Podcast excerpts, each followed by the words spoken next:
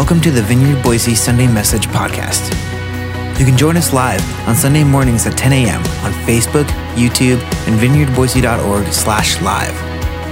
Subscribe to our message podcast on Spotify, Apple Podcasts, and Google Podcasts.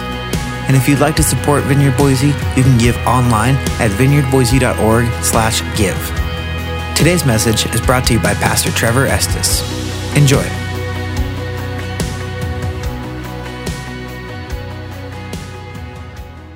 Today's passage, we're going to be in Mark chapter 13, which is actually a, it's the, the part of Mark that deals with the end times.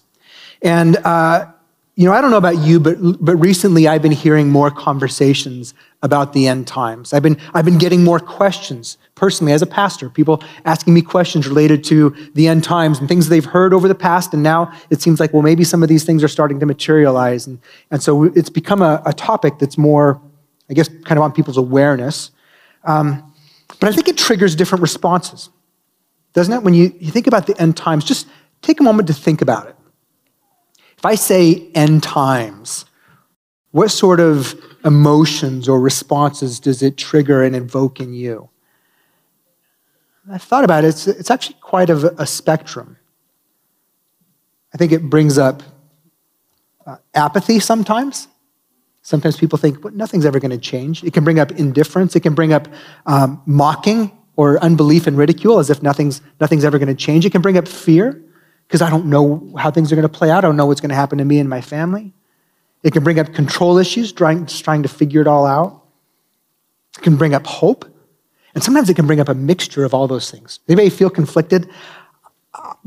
I can feel multiple things hope and other less positive emotions.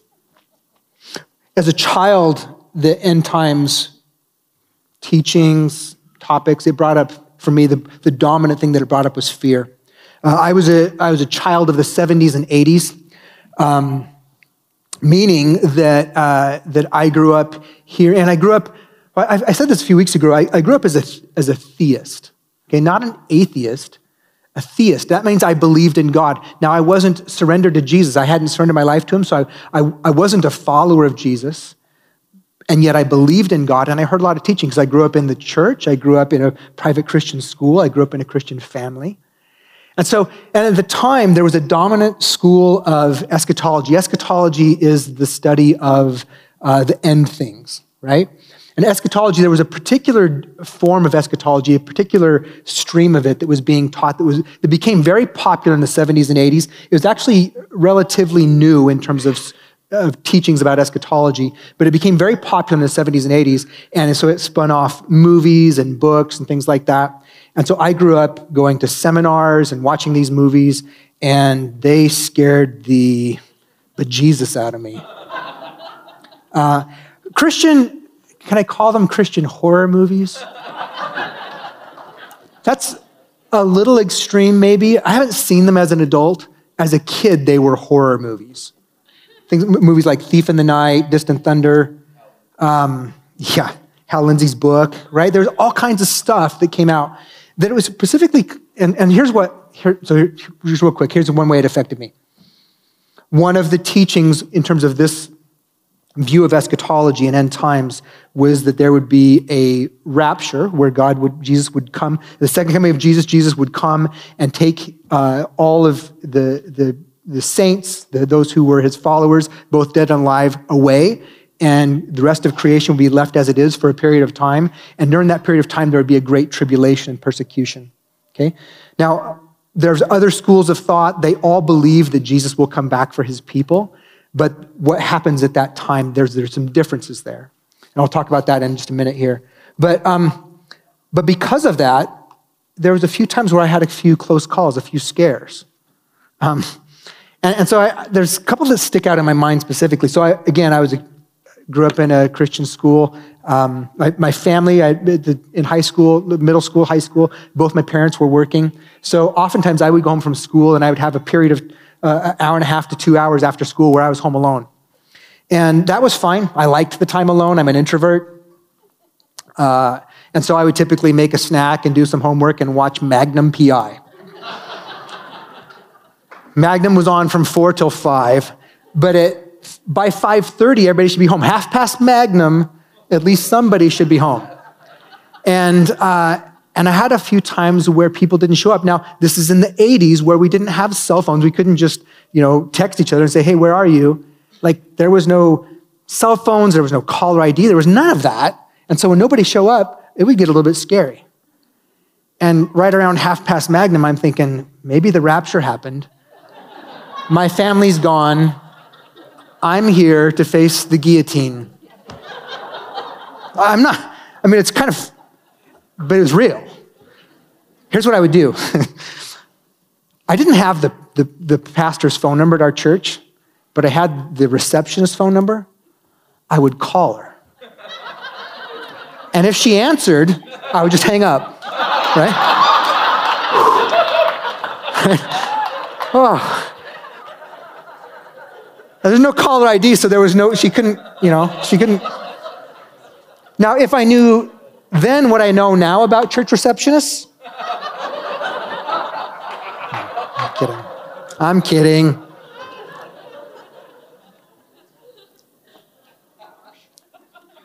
That was my response was fear. Jesus discussed end times in this passage with his followers. And um, he instructed them towards one response made up of two words. He said, When it comes to the end times, here's what I want you to do. He didn't say, uh, he didn't say fear. He didn't say control, figure it out. He, didn't, he said one thing. He said, Stay awake. That's what we're going to look at today. Stay awake. Before we get into the text, I do want to give you, because I, I kind of tease this out a little bit, and I don't want to leave you without giving you some sort of tool. So um, here, there's a pamphlet, and I just, I just discovered this pamphlet on, like I got it on Thursday. So I don't have copies of this for you today. Um, let's put up a slide. I'll show you a picture of it. You can find this on Amazon. It's only four bucks on Amazon. It's not a book, it's a pamphlet. Or you can get the uh, digital version. You can get it on Kindle for three bucks. So you can order this yourself, or if you don't want to order it yourself, I have 25 copies coming to the, the bookstore and you can pick them up next Sunday. Don't go out there today. It's all about presents today. Um, but they'll be here next Sunday if, if you want one, but you didn't order it. So uh, these go through the four views and it d- deals with dispensational premillennialism. That's the one that probably a lot of us were exposed to. A lot of us have primarily been shaped by dispensational premillennialism. It's a relatively new school of thought. It's only about 150 years old, which, in the scope of church history being 2,000 years old, it's, pre- it's the new kid on the block. Um, there are other views. They're all biblical. They're all rooted in Scripture. They all take Jesus' words very seriously. They all believe in rapture, but they they approach some of these things differently. And so this pamphlet just spells it all out. Here's what I love about it it's pretty objective. I can't even tell which view the author actually holds. And that's actually a good thing because he's been, I think he's been fair to all of them. So I want you to see this, and it even includes, so includes a description of the, the primary terminology that you need to be familiar with. It includes a description of each of the four views, and it has a little chart in the back showing how they deal with different things. So very helpful. Um, you can just get that. You can stick in your Bible, and when you come up across a passage that deals with end times, then you've got that as a reference. So I would encourage you towards that. Okay, let's get into our text.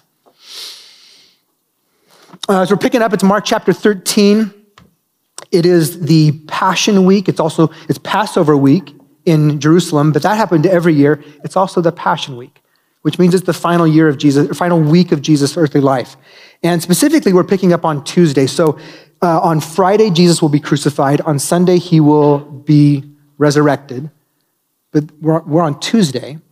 And already we've, we've studied Tuesday so far, back in chapters 11 and 12. We saw that what happened is uh, on, earlier on Tuesday, he had a lot of conflict and uh, conversations, critical conversations with various religious leader groups and political groups. Uh, those were all pretty combative. Then he had an encounter with this lovely widow who just captured Jesus' heart. And, and as we pick up today, it's that same day that all, both of those interactions have happened. And now Jesus is leaving the temple with his disciples. And one of his disciples says something that triggers a comment from Jesus, just almost like a throwaway comment. Wasn't, wasn't like a planned teaching as far as we can tell. But Jesus says something, and it triggers a lot of fear in the disciples. It triggered for them, um, it was jarring, it was distressing. Let's look at it. Mark 13, verse 1.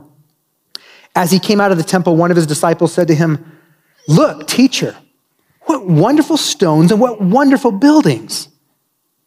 And Jesus said to him, Do you see these great buildings? There will not be left here one stone upon another that will not be thrown down. Now, this is Tuesday. Earlier on Monday, Jesus had actually wept over Jerusalem and already began talking about its destruction. Jesus knows that there's something is coming towards Jerusalem and towards, towards the, the, the people that is going to be violent and destructive, and he's grieved by it. So he's kind of picking up on that thread and he says, Do you see these stones? Now, the stones, these stones, Josephus, the Jewish historian, would tell us that these stones, some of, these, some of them were um, eight feet tall by 12 feet wide. Okay, so real quick visual the tips of my fingers, I can reach about eight feet tall. So these stones would be that tall. And I, my wingspan, wings? my wingspan is about six, almost six feet. So double that. So eight feet by 12 feet. That's how big these stones were.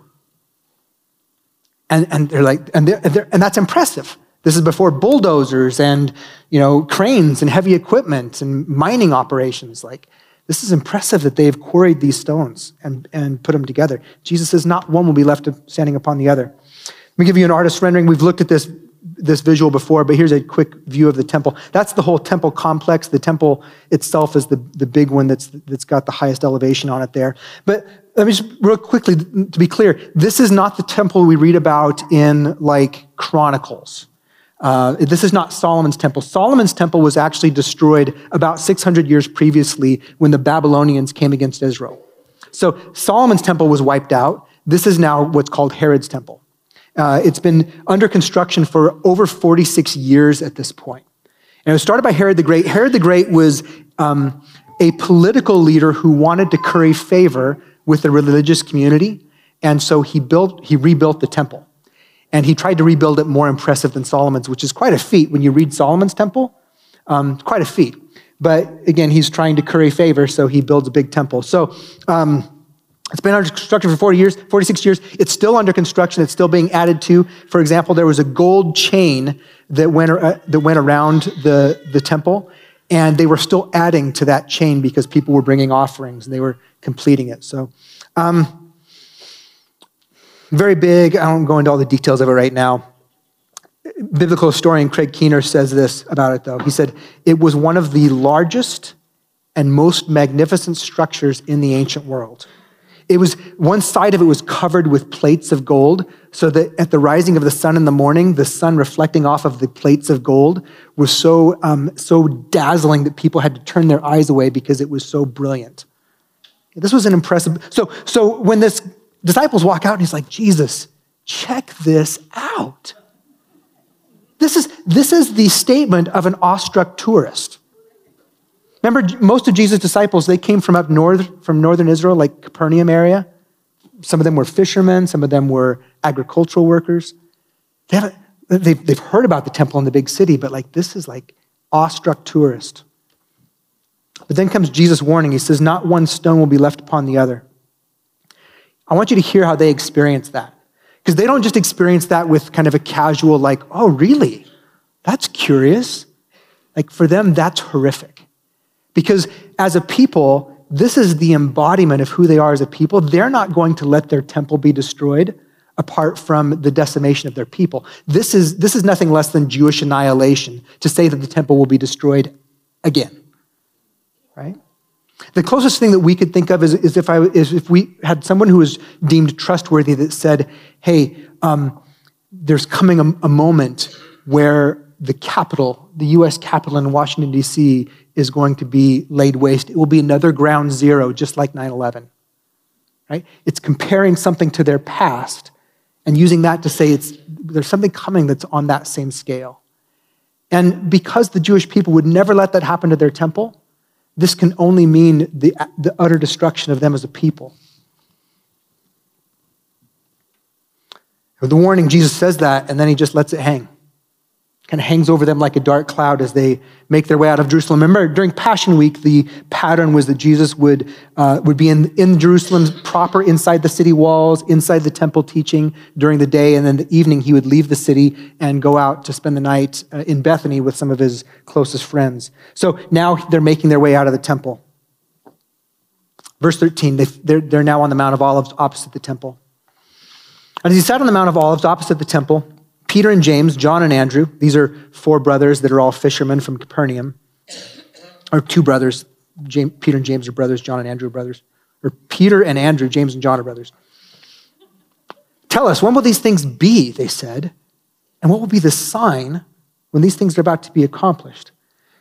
Jesus' dark warning has been kind of hanging over them ever since they left the temple. And they're making their way out of the city, up the Mount of Olives. And finally, they, they're, they're bothered by it. I think they've probably tried to, to dismiss it. This is one of his parables, right? This is, this is one of those riddles that he tells. But no matter how they come up with how to explain it, it just doesn't comfort them because of what he said and the darkness of it. So finally, they pull him aside and they say, When? When is this coming? I think Jesus probably pauses and he, he looks across the temple. And again, this is Jesus who just the day before, 24 hours before, was weeping over Jerusalem. So he's not saying this is someone who is filled with retribution or spite or meanness. He's grieved about what's coming. The meaning of their question, the question they ask, they say, What will be the sign? How do we know it's coming? And when all these things be about to be accomplished.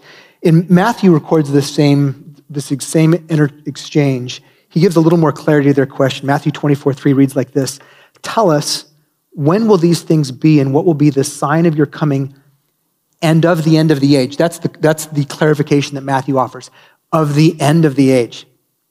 Do you catch what just happened? The destruction of the temple can only mean the end of the world as we know it. It's the end of the world. Cue Michael Stipe, REM. They, they connect the two because, because they would never allow the temple to be destroyed again apart from the people being utterly decimated.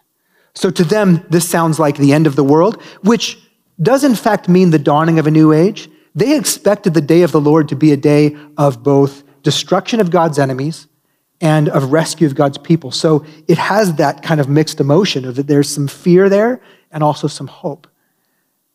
But the destruction of the temple, clearly that's, that means that's the end of the world as we know it, right? That's what they ask. So, verse 5, Jesus begins to explain. Jesus began to say to them, See that no one leads you astray. I want you to notice I, I've taken the liberty of, in the passage, I've highlighted the, the pronouns because they're not consistent. Jesus speaks to them. He says, you. And then at some point, he changes the pronoun. So we're going to watch for that. Jesus began to say to them, See that no one leads you astray. Many will come in my name, saying, I am he. And they will lead many astray. And when you hear of wars and rumors of wars, do not be alarmed.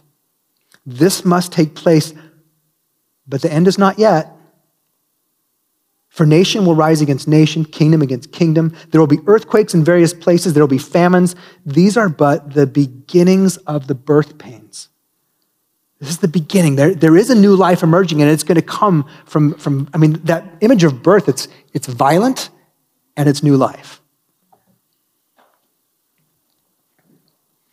Jesus says, You, it's referring to his first century listeners. Verse 9, but be on your guard. For they will deliver you over to councils. You will be beaten in synagogues. You will stand before governors and kings for my sake, and you will bear witness before them. And the gospel must first be proclaimed to all nations. He says, here's the thing the gospel must first be proclaimed to all nations. The question is, before what? What before what? Before the destruction of Jerusalem. That's the context, is when will these things happen? Read the book of Acts, the book of Acts details and narrates the first, about, about the first 30, 35 years of the church following Jesus' resurrection. And as you read the book of Acts, it, it's, there's two themes that are happening. One is there is intense opposition to the gospel, and there's also an unstoppable spread of the gospel, an un- unstoppable expansion. It's opposed and, it's, and it just keeps expanding. So it starts in Jerusalem and it reaches, what did Jesus say? He said, Take this gospel from Jerusalem to Judea, to Samaria, to the ends of the earth. Jesus here says the gospel must be first preached to all nations before this thing comes. There's a, uh, there's a verse in Colossians chapter 1 that was written in the early 60s. This is Paul writing to the church in, Col- in Colossae. Again, this is about 30 years or so after Jesus spoke this. Paul writes, Of this you have heard before in the word of the truth, the gospel, which has come to you as indeed in the whole world it is bearing fruit and increasing, as it also does among you, since the day you heard it and understood the grace of God in truth. It's, it, is the, it is the mandate of every generation of God's people to reach their world with the gospel. I just want you to realize the first century disciples, they did that. They reached the gospel in, in their, or they reached the world in their generation. Jesus goes on to say in verse 11, and when they bring you to trial and they deliver you over, do not be anxious beforehand what you are to say, but say whatever is given you in that hour. For it's not you who speak, but the Holy Spirit. And brother will deliver brother to death, and father his child, and children will rise against parents and have them put to death.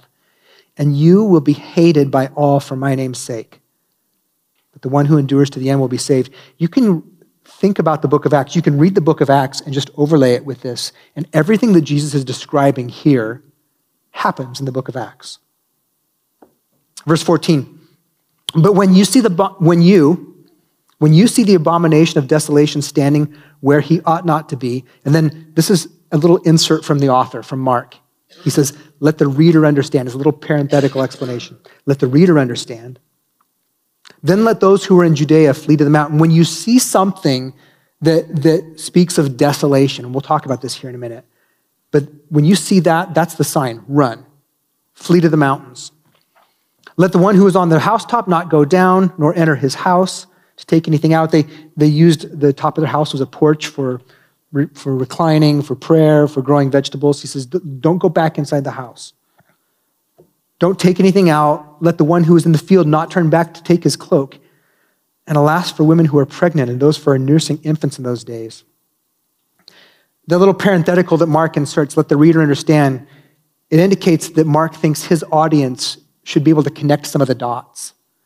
Mark is writing, so Mark is, he's John Mark. If you read the book of Acts, there's a place where Paul takes John Mark on his first missionary journey, and John Mark turns back, and so the next missionary journey, Paul doesn't want to take him again. That, that's this same Mark that writes this book. He, he, he was restored to good fellowship because he ends up with Peter in Rome, and he's writing Peter's memoirs. We have the book of Mark because he's listening to Peter as his source. And so here he is. Mark says, He's writing from Rome, and he says, Some of this stuff that I'm writing to you was written in the early 60s. You guys should be able to connect the dots at this point. Let the reader understand. Luke 21 20 clarifies it in this way When you see Jerusalem surrounded by armies, then you know that its desolation has come near. When you see Jerusalem surrounded by armies, then you know desolation has come near. So, let's talk, let's pause right there. I'm going to talk a little bit about the destruction of Jerusalem. It happened in 70 AD. It actually began earlier than that, but culminated in 70 AD. And so let's talk about that for just a moment. Um, so here's the destruction of the Jerusalem and the temple. There was a Jewish war with Rome that began in 66 AD. It culminated, climaxed in 70 with the destruction of the temple and Jerusalem. It actually kept going beyond that, but that was the climax. Uh, it began with rebellion against oppression and injustice. It was the, the Jewish people declaring, um, wanting freedom from the oppressiveness of Rome. The Emperor Nero eventually sent Vespasian, a general. He was an experienced and proven general. Some of his other generals weren't able to, to quash the rebellion, and so he sent Vespasian in 67. Uh, then Vespasian, so Vespasian, he fought with the, the, uh, the Hebrew people for a period of time. Eventually, he wasn't successful and got called back to Rome. He was, he was, well, he wasn't finished, I'll put it that way. He was successful, but he wasn't finished. He got called back to Rome, and so his son was sent in his place, Titus. So Titus went in AD 69, And what happened is there were three rebel groups within Jerusalem, three different factions of Jewish people who were all fighting for control of Jerusalem, and they were fighting to keep this war going on against Rome. And they fought for control of Jerusalem, and the general public was just kind of caught in the crossfire. So the general public of Jerusalem was caught in the crossfire between these three factions and between Titus, who had sieged Jerusalem and had it encircled with armies. So there's a, Roman historian named Tacitus. I want you to hear how he characterized this time in, in this is not just Jewish history, this is world history um, from Tacitus. He said, The history in which I am now entering is that of a period rich in disasters, terrible with battles, torn by civil struggles, horrible even in peace. Four emperors fell by the sword. There were three civil wars. There were more foreign wars, and often both at the same time. He's writing from Israel's or from Rome's perspective. Italy was distressed by disasters unknown before or returning after the lapse of the ages.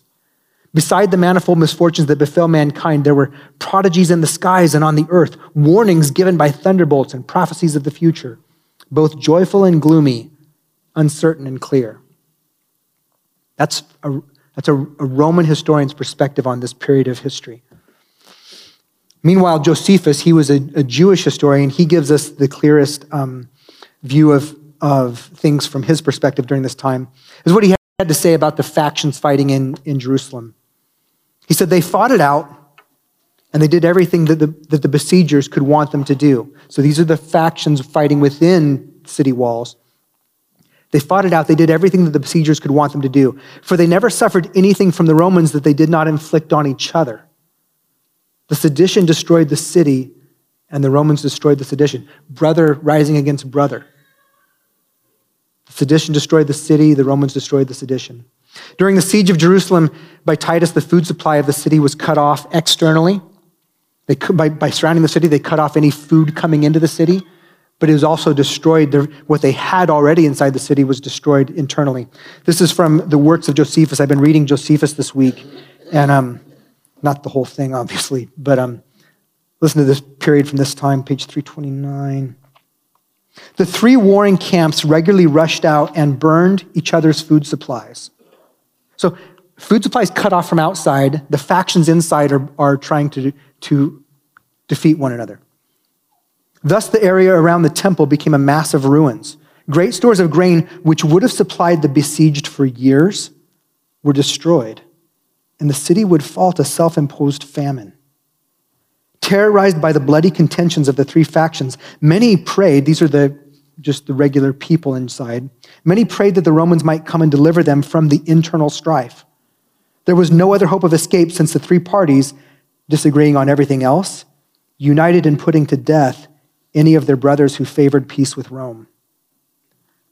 This is violent. Why was Jesus weeping? He foresaw this. Titus actually started his siege during Passover.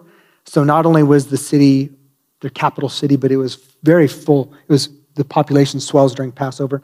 Josephus actually estimates that during this four-year span, 1.1 million Jews died, and another almost 100,000, 97,000 were taken captive. Let me read one more section.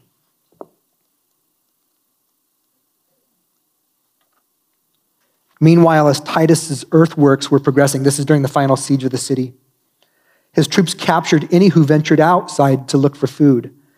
When caught, they resisted, and then they were tortured and crucified before the walls as a terrible warning to the people inside. Titus pitied them. Some 500 were being captured daily. But dismissing those captured by force was dangerous, and guarding such numbers would imprison the guards. So, out of rage and hatred, the soldiers were allowed to nail their prisoners in different postures. So great was their number that space could not be found for the crosses. The whole landscape was completely denuded of trees because they, they, they cut down all the trees. Garden of Gethsemane, the, the, the mountain that Jesus is currently on, everything was denuded in order to build earthworks, ramps, and in order to crucify people on. When the city was eventually taken, the violence continued. In one night, 2,000 refugees that were captured were cut open in hopes of taking gold out of them. They, they, they discovered that somebody had swallowed gold in order to, to take it out of the city. And so they decided to just cut open the refugees to, and search their entrails to see if they could retrieve more gold. 2,000 refugees were cut open in one night. Josephus describes the, the volume of blood flowing through the city at this time as so much blood that it extinguished some of the fires that had been set. Jesus says in verse 18, Pray that it may not happen in winter. For those days there will be such tribulation as has not been from the beginning of creation that God created until now, and never will be again. And if the Lord had not cut short the days, no human being would be saved. But for the sake of the elect whom he chose, he shortened the days. And then if anyone says to you, Look, here's the Christ, or Look, there he is, do not believe it. For false Christs, false prophets will arise and perform signs and wonders to lead astray, if possible, the elect. But be on guard. I have told you all these things beforehand. Many self proclaimed deliverers did arise during this time, claiming to be God's instrument for victory against Rome and they led many people to their death. But history also tells us this is Eusebius, a fourth century church historian, that during this period of time, as Titus was closing in on the city, there were Christians who remembered what Jesus had said about three decades previously. They'd been circulating this teaching. That's why we still have it. And they recognized this, this is it, this is the sign. And, and they fled the city and they went, went to the, the mountains of Pella at the same time that other people were coming in to the city seeking to find shelter. So, all of that brings to a conclusion Jesus' warning about what would happen, when to flee. Jesus wanted them to, to, to, be preserved in order to preach the gospel another day. But remember, he also said the end is not yet. So, if the destruction of the temple and of Jerusalem was not the end of the ages, if that's not the end of the world as we know it, then when is that? Jesus goes on to say in verse 24, but in those days, after that tribulation, the sun will be darkened, the moon will not give its light, the stars will be falling from heaven, the powers in the heavens will be shaken. And then they will see the Son of Man coming in clouds with great power and glory. And then he will send out the angels and gather his elect from the four winds, from the ends of the earth to the ends of heaven. Did you catch the interchange with the time and the pronouns? After that thing, after the destruction of the temple, then there's going to be a different people. It won't be you, it'll be they. Then they will see it. And then he, he gets into this apocalyptic language, which borrows from Old Testament imagery from like, or from like Ezekiel, Daniel. Like it's always this cosmic language, but it's language that speaks to the end of the ages. Apocalyptic language was used to describe the end of the present world order and the establishment of God's eternal kingdom. It was always cosmic and sweeping. So he says, after that happens, then they will see Jesus coming. They will see me coming.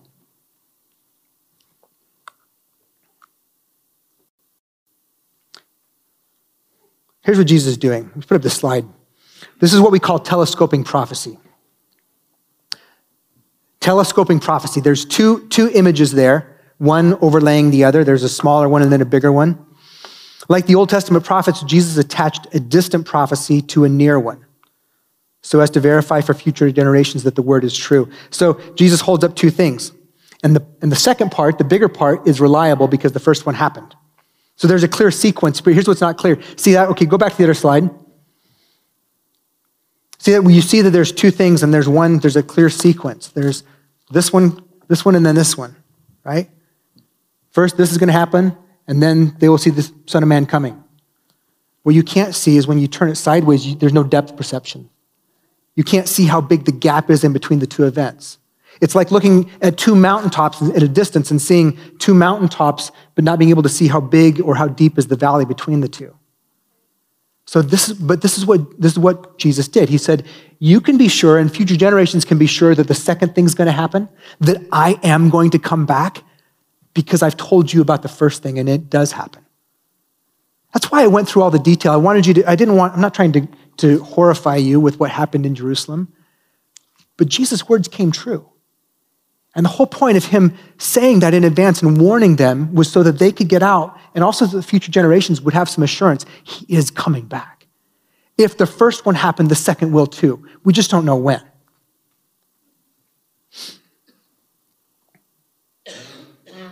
That being the case, we're looking at we're not looking at all of eschatology or all end times passages. We're looking at chapter 13 today. But of chapter 13, the only thing that remains in this chapter that specifically addresses our day that's remaining to, to be fulfilled is verse 24 through 27. Let's go back to that real quick. 24 through 27. But in those days after that tribulation, the sun will be darkened, the moon will not give its light, the stars will be falling from heaven, and the powers in the heavens will be shaken. And then they will see the Son of Man coming in the clouds with great power and glory. He will send out the angels and gather his elect from the four winds, from the ends of the earth to the ends of the heavens. That's the moment that's typically known as the rapture. What happens in conjunction with the rapture, that's, that's where these four differ about what happens. So,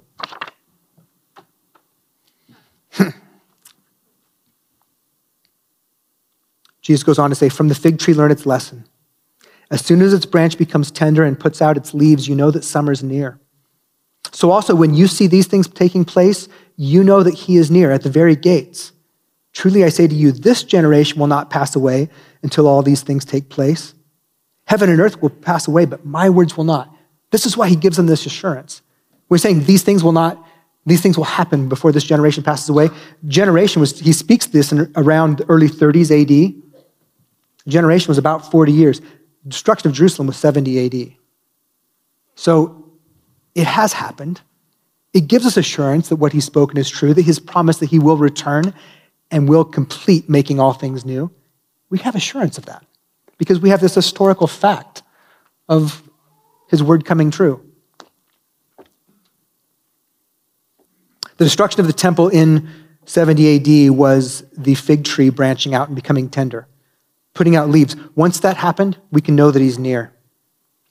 What Jesus doesn't offer is a whole series of telescoping prophecies. He doesn't say, well, first this will happen in Jerusalem, and this will happen, and this will happen, and this. He doesn't give a whole series. He gives one in their time and one in the future. One for their day and one to come. Which brings Jesus to application. What should they then do? And what should we then do? Verse 32. But concerning that day or that hour, so he just switched. He said, These things are going to happen in this generation. This generation will not pass away before these things happen. But then he goes on to say, But concerning that day, that future one, the one that's behind, concerning that day or that hour, no one knows, not even the angels in heaven, nor the Son, only the Father. So be on guard, keep awake, for you do not know when the time will come. In this final application, Jesus has two themes. One, he says, You do not know. You will not know. He didn't say this so that we can figure out a time and a place. And, and over church history, in every single generation or every single century, people have predicted the date and said, This is when Jesus will come back. It was never his intention. He just said it three times You will not know. There's, there's four views because there's a bit of a mystery to it. We, this is not biblical truth. This is just, I just offer this to you to say that there's a mystery. And maybe some of the things that you've been taught should be held in an open hand because we don't know. What he does say is to keep awake, stay awake. He closes with these, this final passage. It's like a man going on a journey when he leaves home and puts his servants in charge, even each with his work, and he commands the doorkeeper to stay awake. Therefore, stay awake for you do not know when the master of the house will come in the evening, or at midnight, or when the rooster crows, or in the morning, lest he come suddenly and find you asleep. And what I say to you, I say to all stay awake. Jesus emphasized that what he said to that first group of, of his listeners, he was saying to all the future generations stay awake, be ready, be about the Father's business. That's why he uses this little parable. And he says, well, it's like a guy going away. And he leaves everybody and he leaves his servants in charge. When he comes back, he wants to find them having been about the family business. He's saying, I'm leaving this to you. And when I come back, I want to find you about the Father's business. So, what does it look like for us to stay awake? To not be lulled into a numbing sleep as if nothing's ever going to change, the world's just going to keep going as it is. What does it look like for us to stay awake? I can tell you it can't look like trying to pinpoint the exact return, but it can look like living expectantly. Peter was, again, he was one of the four who came and asked this question. And as he sat in Rome in the late 60s, facing his own death under Nero, he, he fully expected to be uh, martyred under Nero. He wrote to Christians living back in Judea. And this is what he said. This, this is his. Now, when you listen to this, you can hear his understanding of what Jesus just said. 1 Peter 4 The end of all things is near. Therefore, be alert and be sober minded so that you may pray. Above all, so here's what he thinks it looks like to stay awake. Above all, love each other deeply, because love covers over a multitude of sins. Offer hospitality to one another without grumbling. Each of you should use whatever gift you have received to serve others as faithful stewards of God's grace in its various forms. If anyone speaks, they should do so as one speaking the very words of God. If anyone serves, they should do so with the strength that God provides, so that in all things God may be praised through Jesus Christ. To him be the glory and the power forever and ever. Amen. We're going to close with just some application questions. Jesus' application instructions were to stay awake. And I don't think that looks exactly the same for each one of us. I think there's some room for the Holy Spirit to, to speak to each one of us specifically about what it looks like to fall asleep and what it looks like to stay awake. And so, um, gonna, would you stand with me? If you're, if you're here in the room, if you want to stand, just to kind of shift things up. Now it's, it's time for us to actually respond and allow the Holy Spirit to speak to us. I'm going to put two questions up here. The first question has to do with falling asleep. What behaviors, what choices, what values, what relationships, what habits cause you to live as though asleep? As if this world is all there is and Jesus is not returning? What things cause you to sleep? And secondly, on a more positive, what behaviors, what choices, values, relationships, habits, what can help you to live as one who is expectant that Jesus could return at any moment? You know, Peter said, as good stewards of God's varied grace, Serve one another with whatever you've received. I don't think it's going to look the same for every one of us to be faithful, but it does look like something. Awake looks like something. What's on your heart to do in this world that reflects God's kingdom? His, his kingdom expanding, His justice, His healing expanding. What does it look like for you? And what does it look like to, to not steward your life well, to just waste it on falling asleep. I ask you to close your eyes, and I'm just going to make some silence. Ask the Holy Spirit. Holy Spirit, would you speak to us? Holy Spirit, would you open our eyes to ways that we may be living right now that are effectively falling asleep.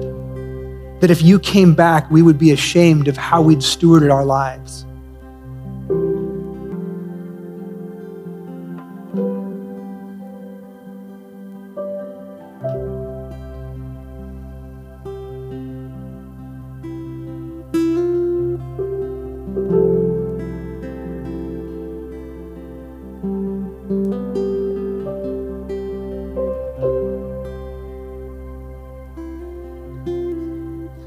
Holy Spirit may be bringing conviction.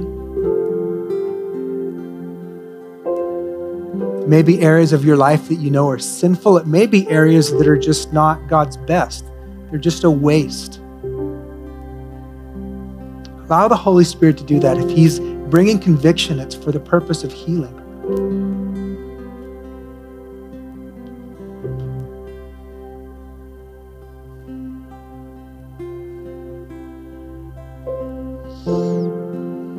What do you sense God inviting into? Holy Spirit, would you open our eyes and our hearts to see the things that you've placed before each one of us?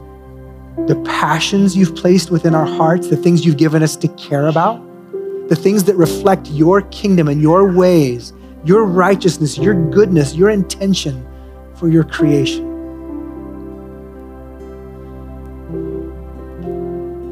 Would you open our hearts to that and, and help us to sense your invitation to yield ourselves to you with greater faithfulness? That if you were to come back today or tomorrow, we would be found being busy with the Father's work.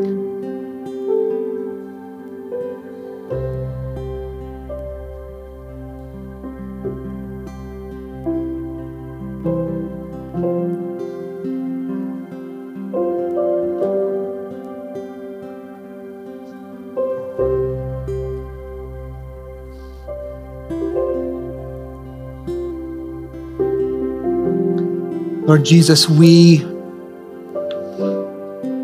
we don't know when you will come back.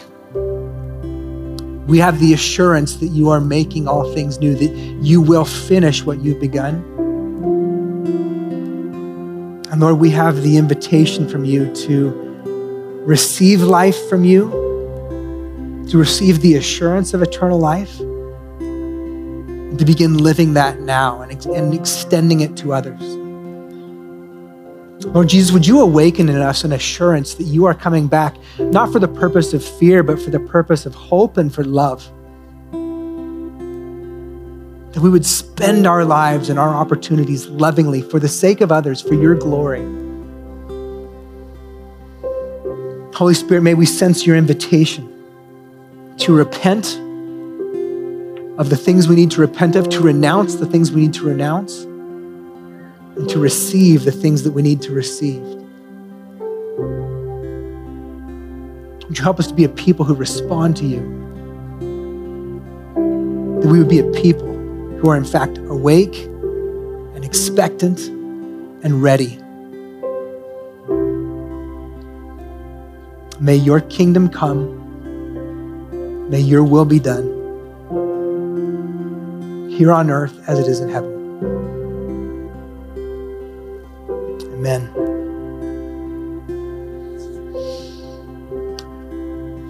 As we close this morning, our worship team is going to be here just leading us for a moment. And uh, we're going to have opportunity for ministry. We have teams that can minister. Just pray with you. If you came with needs for prayer in any sense, if you want to respond to today's message, if you need healing, whatever that is, on both sides of the stage over here by the stairs, you can just come here and somebody will come and pray with you.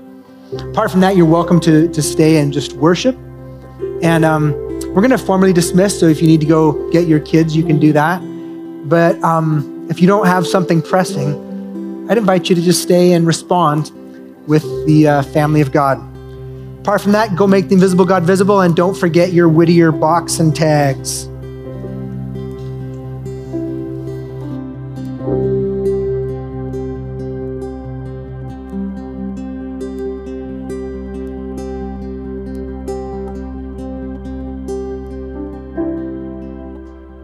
For listening. To respond or receive prayer after the live stream closes, please email prayer at vineyardboise.org and if possible, include your phone number. We'd love to get in touch with you. Thanks.